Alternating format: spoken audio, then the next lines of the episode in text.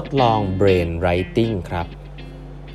สวัสดีครับ ท่านผู้ฟังทุกท่านยินดีต้อนรับเข้าสู่ 8บรรทัดครึ่ง พอดแคสต์ สาระดี ๆสำหรับคนทำงานที่ไม่ค่อยมีเวลาเช่นคุณนะครับ อยู่กับผมต้องกวีวุฒิเจ้าของเพจ8บรรทัดครึ่งนะฮะ อันนี้เป็น EP ที่ 1353 แล้วนะครับ ที่เรามาพูดคุยกันนะครับ วันนี้นะครับจะเล่าต่อถึงหนังสือ Idea Flow นะครับของอาจารย์ผมที่ D School นะฮะเจเรมี่นะครับวันนี้จะพูดถึง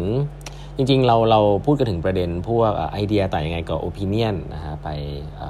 รอบที่แล้วแล้วนะสำคัญมากนะเราไปฟังย้อนหลังกันได้นะครับ วันนี้เนี่ย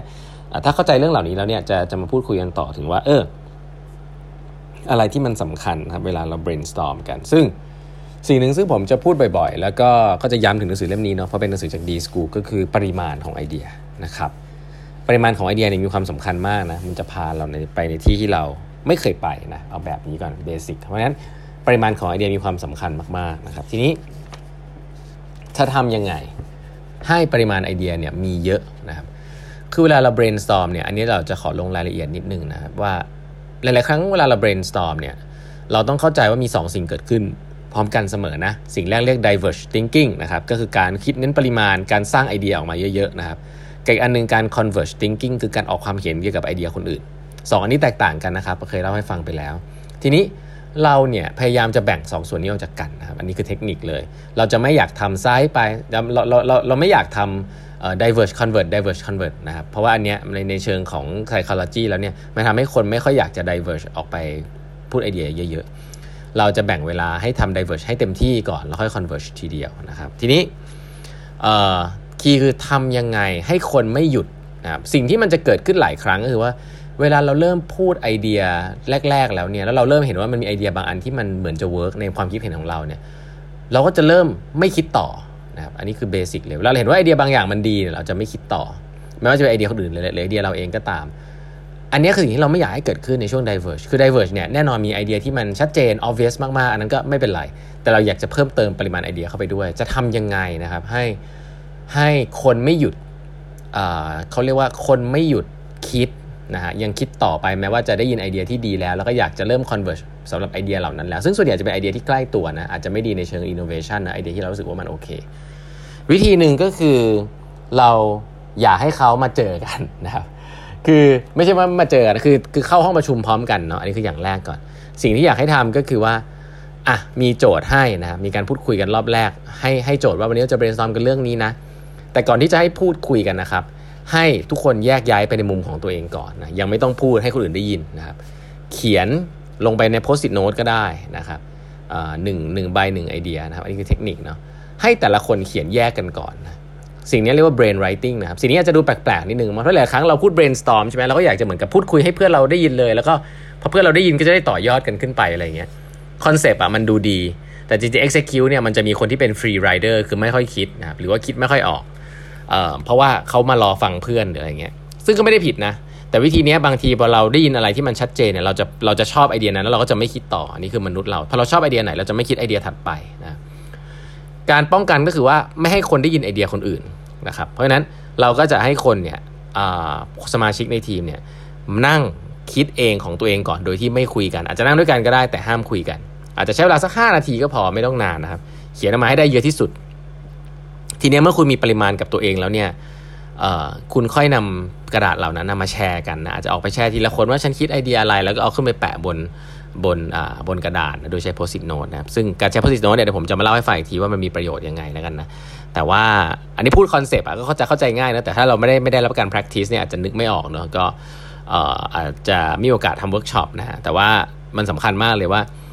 การเขียนไอเดียแยกออกมาก่อนเนี่ยอาจจะมีความสำคัญมากๆ เพราะว่า จะทำให้คนเนี่ยไม่ได้ฟังไอเดียคนอื่น แล้วก็อาจจะช่วยช่วยในการที่ทำให้ไม่ไม่ converge ไอเดียเร็วเกินไป คือไม่หยุดคิดนะเพราะฉะนั้นให้เขียนไอเดียของตัวเองออกมาก่อนแยกกันนะครับ แต่สุดท้ายก็ยังต้องมี discuss นะมีการแปะ post-it note แล้วก็พูดไอเดียตัวเอง แล้วก็มีการต่อยอดไอเดียขึ้นไป คือใครที่ได้ยินไอเดียคนอื่น แล้วก็สามารถที่จะเสริมไอเดียอื่นเพิ่มเข้าไปด้วย แต่ว่ามีไอเดียตัวเองแล้วนะนี่ความต่างนะ ถ้าตอนแรกเนี่ยเราไม่มีไอเดียอะไรเป็นของตัวเองเลยเราก็ฟังคนอื่นแล้วก็ต่อยอดไอเดียคนอื่นใช่ไหมก็อาจจะติดกับไอเดียดีๆบางอันของเพื่อนก็ได้ แต่ถ้าเราคิดก่อนนะครับเราคิดของตัวเองก่อนเราจะมีไอเดียของเราเป็น pool อยู่แล้ว แล้วเราดีของเพื่อนเราก็อยากจะต่อยอด แต่เราก็ยังมีไอเดียของเรา สิ่งเหล่านี้จะทำให้การ discuss เนี่ยมัน rich ขึ้น แล้วก็การ brainstorm เนี่ยมันได้ปริมาณไอเดียที่มากขึ้นนะสิ่งนี้เรียกว่า brain writing ข้อดีของ brain writing อันนึงก็คือว่ามันจะช่วยให้คนที่เป็น introvert เนี่ยเสนอไอเดียมาได้เยอะขึ้นนะ หลายๆครั้งเราเปิดโอกาสให้ทุกๆคนพูดพร้อม ๆ กันว่าใครก็ได้เนี่ยจะจะรู้เลยว่าคนที่เป็น introvert เนี่ยจะรอก่อนรอฟังว่ามีเพื่อนพูดประมาณไหนนะ หรืออาจจะคิดช้าหน่อยไม่เป็นไร แต่คนที่พูดเยอะๆก็จะพูดรัวๆแล้วก็เอา air time เพื่อนไป สิ่งเหล่านี้ไม่ดีนะครับเพราะฉะนั้น brain writing เนี่ยจริง ๆ แล้วเหมาะกับคนไทยนะคือช่วงแรกของการ brainstorm เนี่ยให้ต่างคนต่างคิดก่อนนะครับว่าเหมือนเรา take pressure เลยว่าเราอยากให้คนคิดเน้นปริมาณกันทุกคน ไม่ว่าคุณจะ introvert หรือ extrovert อะคุณก็เขียนไปนะ เสร็จปุ๊บแล้วก็เอามาแชร์กัน เพราะฉะนั้นย้ำอีกทีว่าเทคนิคแบบ brain writing เนี่ยจริง ๆ ช่วยนะครับให้เกิดปริมาณไอเดียที่เยอะได้นะครับ แล้วก็ถามว่าปริมาณไอเดียที่ควรจะเป็นเนี่ยมีเท่าไหร่บ้างปกติเวลา brainstorm นะฮะ อันนี้อาจารย์ผมตอนที่แซนฟอร์คือ Jeremy เองเนี่ยแหละ ก็เคยเวลาเรา frame กันเราจะบอกว่าขอ 200 ไอเดีย ให้เวลา 20 นาทีนะอันนี้นึกภาพว่ามีทีมสัก 5 คนนะ200 ไอเดียคือ 200 post-it note นะครับ มีให้เวลา 20 นาที นะเวลาไม่เยอะนะครับ แล้วก็แชร์แชร์กันออกมาว่า 200 ไอเดียนั้นมีอะไรบ้างนะครับ ก็เราก็ขึงไว้เลยนะครับ อันนี้คือปริมาณที่อยากอยากจะให้ได้เป็นนะครับ ถามว่าไอเดีย ratio ในความ success เนี่ยเป็นยังไงในชีวิตจริงเนี่ย มันมีหลายอันมากนะ แต่นี้เขาก็บอกตัวเลขมาว่า 2,000 ไอเดียนะครับ อาจจะได้มาสักอาจจะได้มาสัก